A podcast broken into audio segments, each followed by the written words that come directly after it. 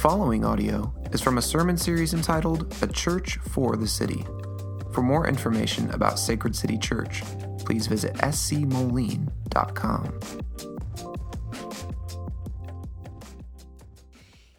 Hear the word of the Lord from Acts 2 42 through 47.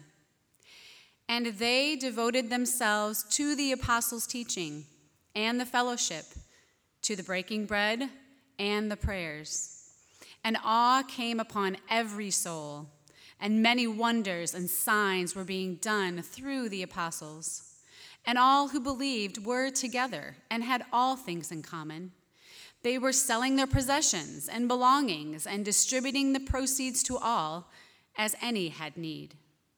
And day by day, attending the temple together and breaking bread in their homes, they received their food with glad and generous hearts, praising God and having favor with all the people. And the Lord added to their number day by day those who were being saved. This is the word of the Lord. Our society seems to be more connected than we've ever been, right? With globalization, we've become more mobile. People are living more transient lifestyles with the, uh, ability to pick up and move from city to city with ease, whether it's for jobs or just preference. Social media and technology allows us to connect with people who are all over the globe in just one click. And we have this level of familiarity with people, even though we may have not talked to them within the last decade, somehow through social media, we're able to know every single major life event that has happened in people's lives. Yet, in this highly connected society, more people feel lonelier than ever. 20% of the, the population in the United States, that's one in five people, express this feeling of, of, deep loneliness. In fact, that's twice as many people uh, today saying that same thing that they feel lonely than 10 years ago. And that's just the people who admit, admit it.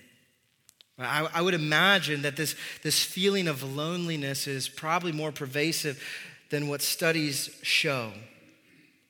And while it's a global phenomenon, it's also happening right here in our cities, in Moline and Rock Island. It's likely that our neighbors, our coworkers, feel like they're alone in a crowded city.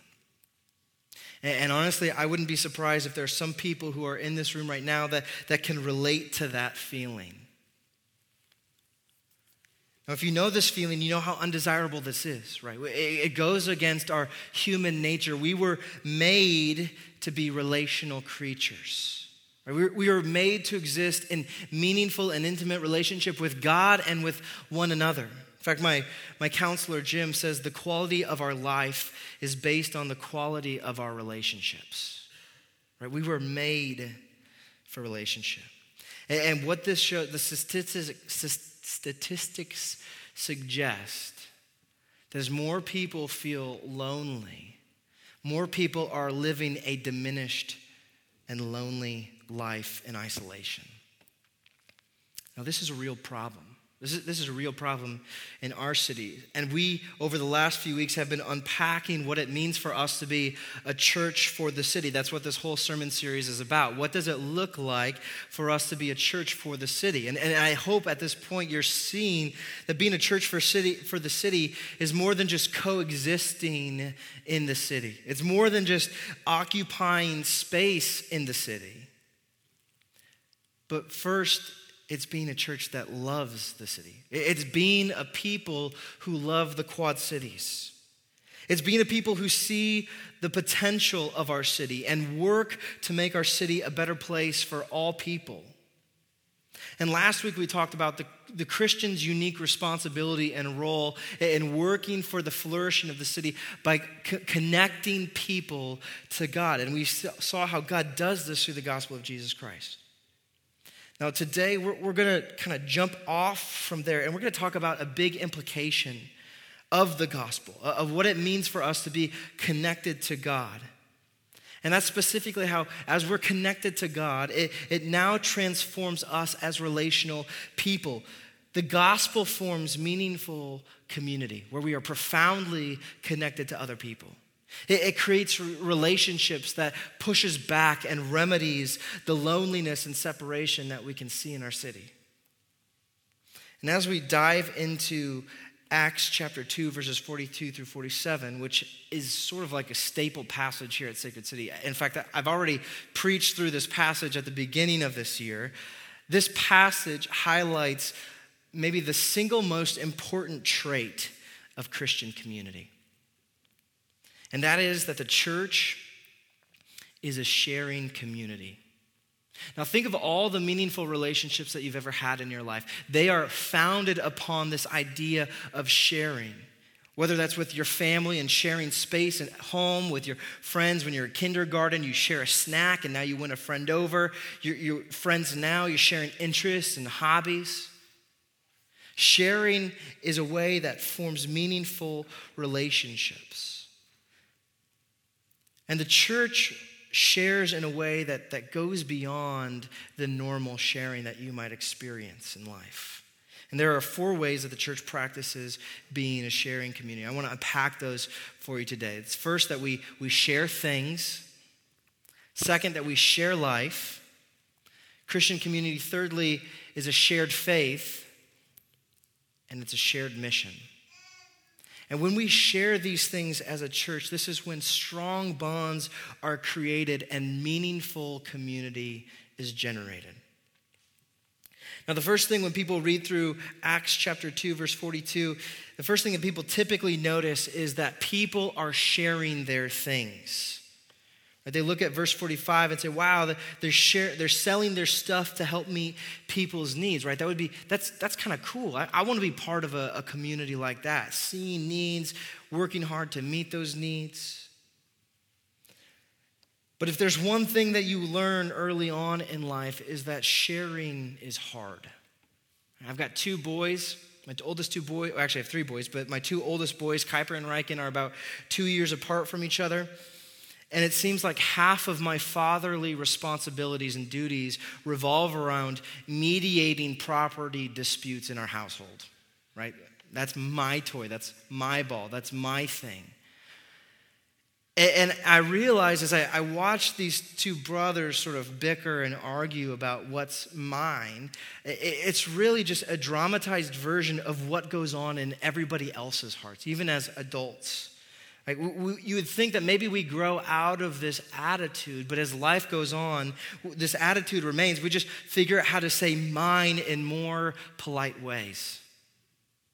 And if unchecked, this greed, this desire to have and to keep and to accumulate for ourselves has a potential to not just be a barrier to relationships, but actually to destroy relationships. In fact, I, I was listening to a podcast uh, last week that was, was so interesting. It was like a, family of 12 uh, now adult siblings that were bickering over family inheritance. And, and it wasn't like a, a, a ton of money or an estate, it's like bickering over who gets the china and who gets this rocking chair and just stuff that's like, who, who cares?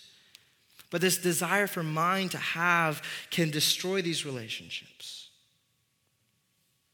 But here in chapter 2 of Acts, we see that this community doesn't have that attitude, at, le- at least um, not, not to the, the full extent that you might see in other places. It, looks like people are sharing their, their things with one another. And, and some might look at this passage and say, well, this is biblical support for socialism, right? This idea that everybody chips in, everybody contributes, so that way the greater good is met. But in order to see the significance of what's going on in this passage, we have to realize that what, what's happening here in the book of Acts, this isn't something, the sharing that's government mandated. Right? This isn't a societal structure. In fact, at this point in Scripture, in the time of history, Christians don't have that kind of influence. Literally, just a few sentences before this, Christianity is just beginning as Peter preaches his first sermon ever at Pentecost. And so it's not like Christianity is shaping the societal norms and values of this sort of this top-down sort of structure. This is, this is a grassroots organic sort of social dynamic. Unlike socialism, which is government, government mandated, it's, it's this idea pay or be punished. What we see in Acts chapter 2 is voluntary sharing. And verse, verse 46 tells us it's not even like resentful, resentful sharing, like I guess I, I guess I have to do this. Verse 46 tells us that this is happening out of a glad and generous heart. This means that people are happy to give. They're, they're giving without being forced or being told to do this. And so something completely different is happening here within the context of Christian community. Something profound is happening. Something has fundamentally changed these people to behave in a way that is contrary to their natural disposition to keep for themselves. In other words, their greed has been transformed into generosity. And as the church history unfolds, Christian culture starts to run parallel to the rest of the culture. That there's a very distinguished interaction Christians have with one another compared to the rest of the culture. And, and I posted this letter of, of Diognetus uh, a couple weeks ago up on Realm. And I just want to pull something out from there because this is about 200 years after Jesus has ascended. Somebody's writing a letter to the church father. And, and what they're doing is they're acknowledging the difference between how Christians interact with each other within their own, within their own culture and how the culture at large is vastly different. And what they're saying is here is when, when we look at the culture, these, not, these non-believing people, they're, they're sharing their beds. They're, they're promiscuous. They're, they're giving their bodies away in a way that, that's like, oh, wow, that, that seems to be generous, but really it's layered in self interest. They're, they're giving themselves away to meet their own needs. And instead of practicing generosity and sharing their resources and what they have and sharing their table. Like it's, it's just this really consumeristic, it's, it's for me, it's about me and what I want. Whereas the Christians are contrast to that, where, where they actually don't share their bodies like the way the rest of the culture is doing. In fact, they're, they're, they're monogamous. They're, they're staying devoted to their spouse and not uh, going to extramarital relationships. But instead, they're being generous. They're living a life of generosity, that they're sharing their tables.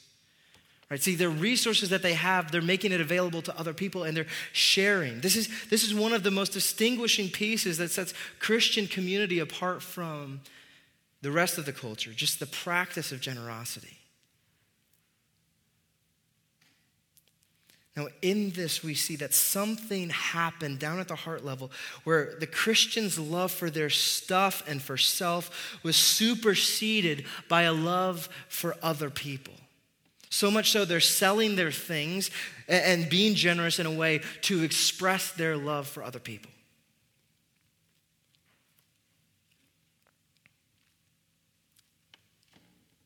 But even more than just sharing their stuff, we see this community sharing their lives.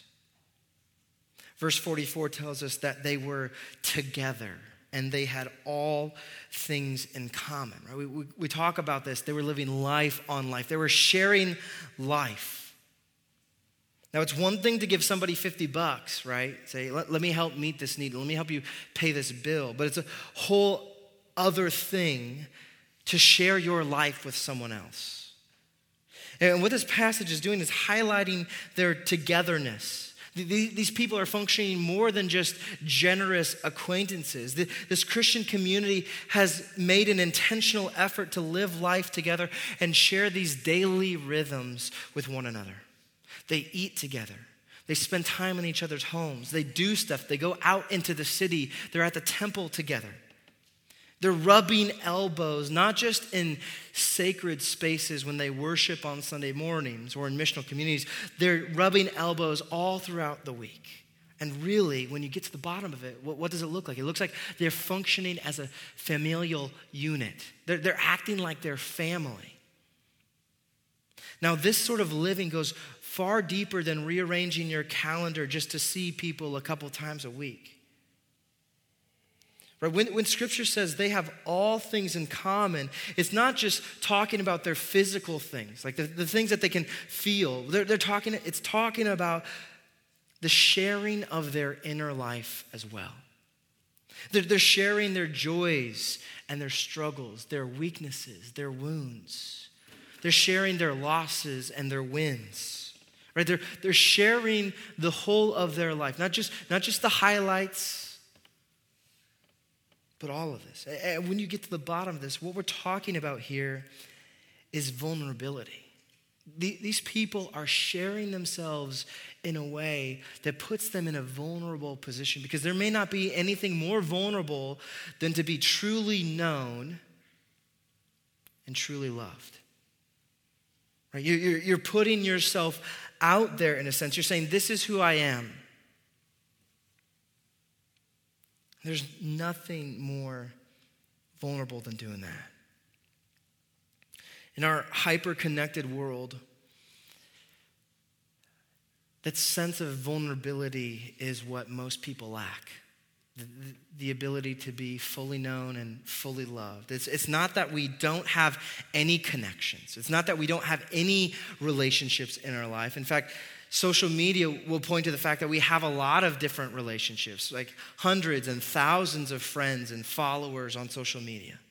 And so, in a sense, that we have access to all kinds of people, but more and more, what's happening is that our, our relationships and these connections that we have are, though they're high in, in quantity, they are low in quality right? It's the relational equivalent. If you have if you have 50 bucks it's like going to mcdonald's and getting as much as you can for 50 bucks instead of going down to johnny's and getting a nice steak.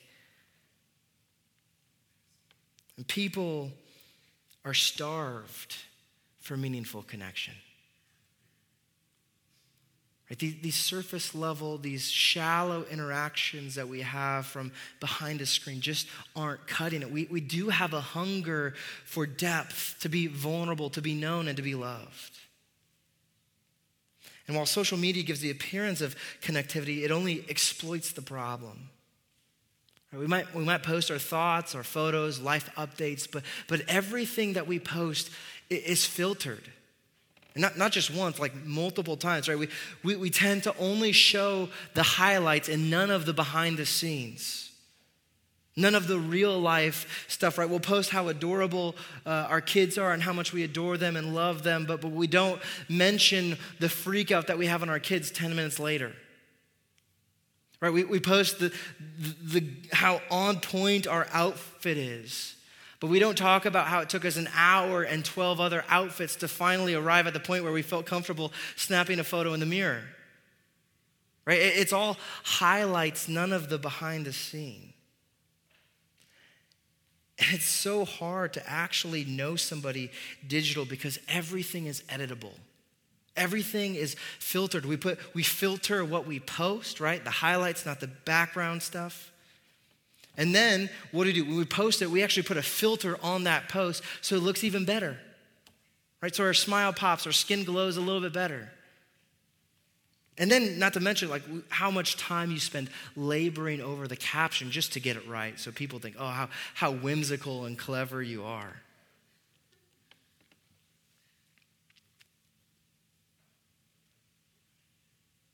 Now, if you do a side by side comparison to your digital presence and the real you, you're going to find that, that these two are not necessarily the same thing. It, in fact, it's not really you. This, this persona that we put out there and project on social media is sort of maintained. And, and, and what we do is sort of we curate this idea of the ideal self right? What's the version of me that people are going to like? What's the version of me that people are going to affirm? And, and we equate likes and the hearts, the double taps, with the feeling of being loved. In fact, like brain science shows that, that the likes on social media, when we get feedback on social media, it's, it's like a chemical reaction that's is it's like almost like a drug, but, but correlates to the feeling of being loved and affirmed. And now knowing this, knowing that, you know, if it's the double tap that's going to get us a like, well, what do we do? We keep we keep posturing ourselves. We cre- keep creating and contributing to this ideal version of ourselves. Now, this, even though social media is relatively new within the last 15, 20 years, this isn't a new problem. Right? Social media didn't create a new problem because people have been posturing long before social media ever hit the market. But the thing is, we don't realize how posturing and, and, pretending to be somebody we're not keeps us from having meaningful relationships. Because when we're posturing, when we're trying to be something, when we're trying to project, it keeps us from being who we truly are. It keeps us from showing the real you, the real me. It keeps us from sharing our inner self. Because, because of this, if people don't know the real you, they can't love the real you. Right? They might love the idea, the ideal you. They might like what you put out there. But is that the real you? So then some people take a different approach to social media. They think, okay, well, let me put myself out there. Let me be known. Well, and then they put their authentic self out there on social media. They treat uh, social media as a space to dump all their thoughts and opinions and feelings. They start treating social media like it's a diary. And then what happens? Right? People look at that and like, that person seems messy. That, that person seems like a whole ball of drama. Yeah, I don't, I, don't, I don't know if I can go there with that person.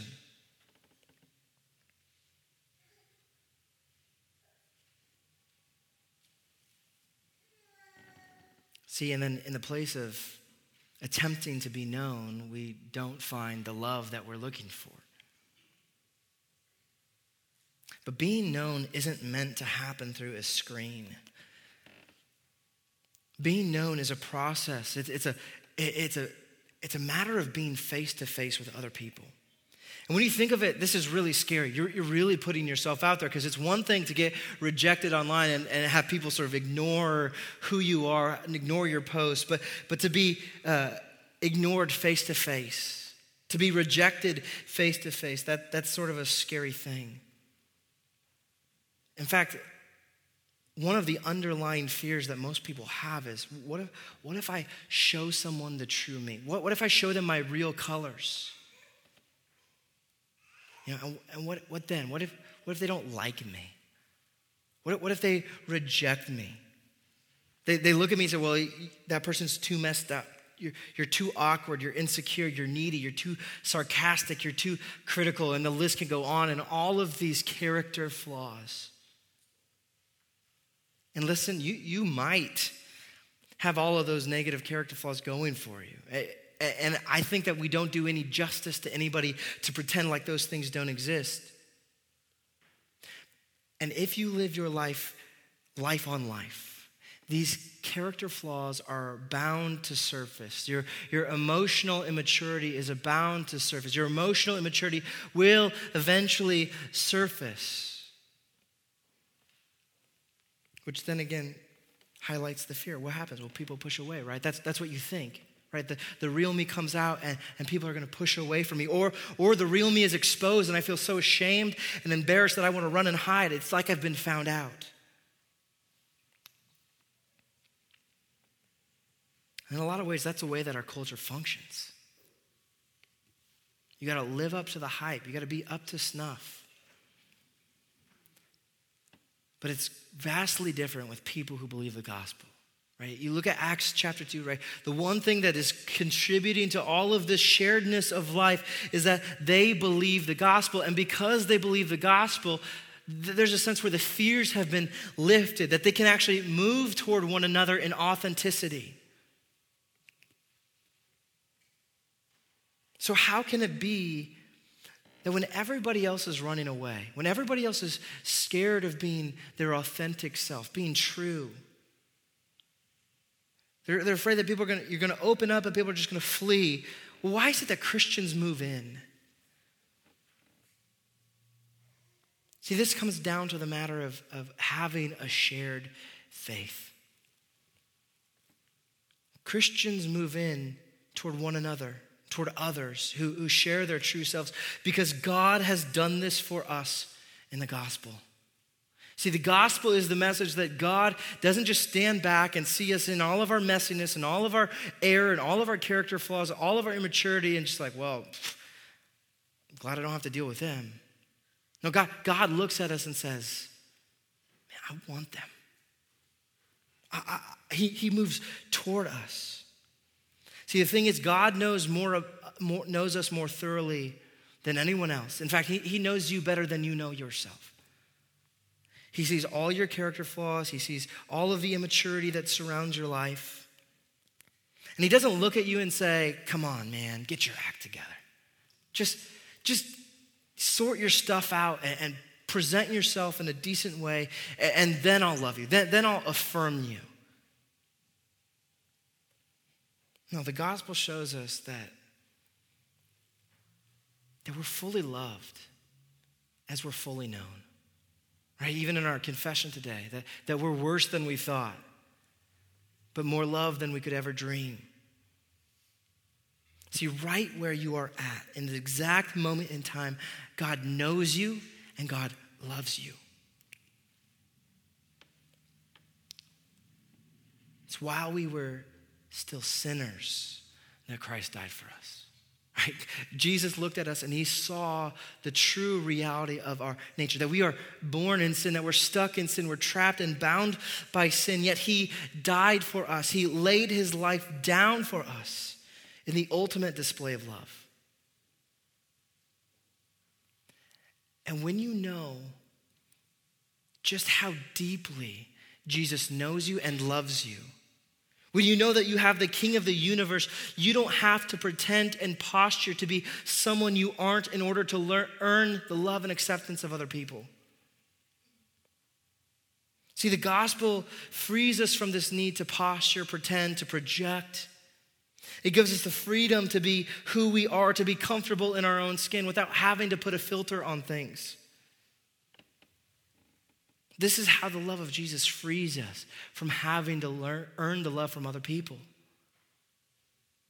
Now, when you think about it, this is, this is the only way that the pressure comes off other people in relationships. This is the only way that pressure comes off relationships and opens them up to thrive. Because if you go into relationships and say, man, I need this from you, I need your love, I need your affirmation, I need this and this and this and this from you, then it's slowly going to stifle the relationship. But if you have all that you need, if you're satisfied and content in the love of Jesus, then, then you're free to not have to have the love of other people.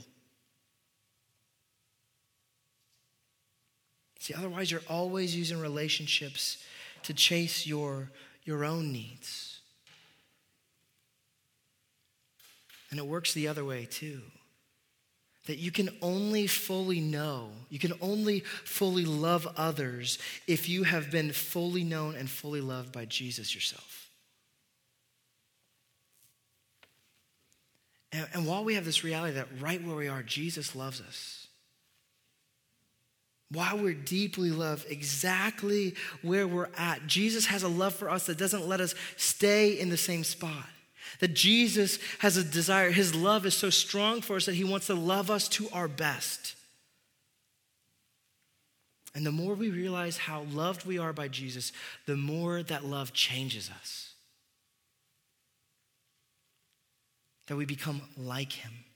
Now, this is the essence of discipleship that you see here in Acts chapter 2, 42, where it says they devoted themselves to the apostles' teaching to the breaking of bread and the prayers.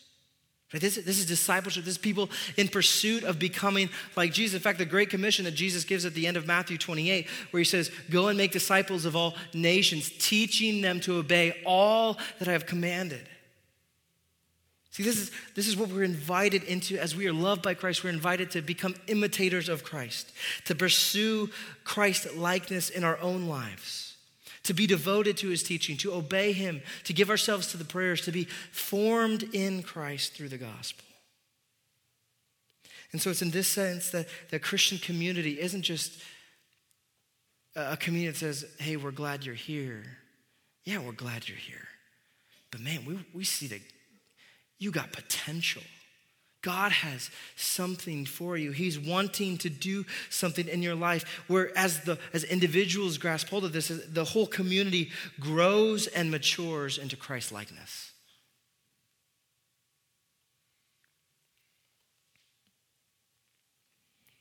And while Christian community is sharing their things and sharing their life and sharing faith, Christian community, we must realize, it doesn't exist only for the sake of community. In his book, Life Together, Dietrich Bonhoeffer, I'm, I'm paraphrasing here, but basically says community for the sake of community will eventually self implode. The bottom will fall out.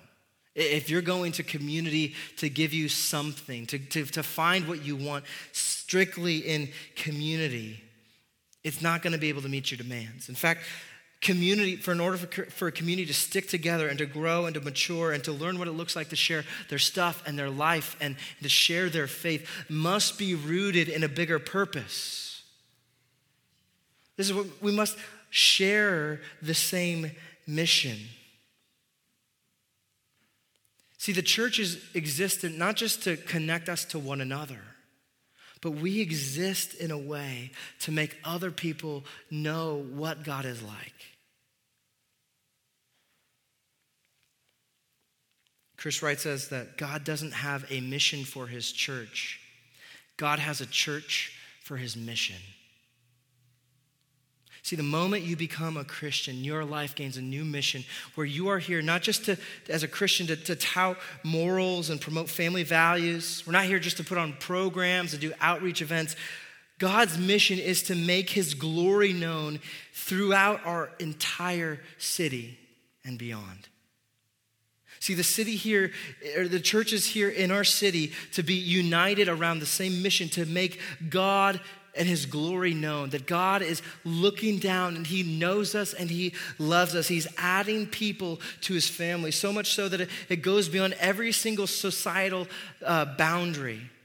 Right? The, the, scripture tells us the dividing wall of hostility has been brought down. That means social, uh, socioeconomic walls that prevent the, the rich from engaging with the poor, racial boundaries Talking about cultural and societal norms. All of these things are superseded by this new bond that we have as we are adopted by God into his family. And as we go as God's people, fully known and fully loved, we go to make the glory of God known in every neighborhood in the Quad Cities. To tell people who are far off from God, who are busy uh, posturing and pretending, trying to make themselves more acceptable to God, to say, hey, brother, you are loved. Sister, you are loved right where you're at. See, this is what it means. This is what it looks like for us to be a church for the city. See, to be a church for the city, we have to be a community that is learning what it's like to share our stuff, to share our life, what it looks like to share our faith, and to share our mission.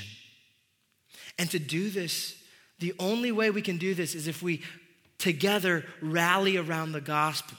That, that all of our indis- indifferences fade away in the backdrop of what Christ has done, how God has reconciled us to himself, and how we are being reconciled to one another. How we are vitally connected to people. And we go on our way inviting other people that they can get in on this too. And unless we share like this, unless we as a community learn how to share like this, we'll never be a church for the city. We might be a church for ourselves, but we won't be a church for a city. Because a church for the city is loving one another in a way that outside watching world, scripture says this, they'll know you are Christians by your love. Right? The supernatural love that we have for one another comes straight from God. And in that love, we demonstrate God's glory. And people are attracted to that.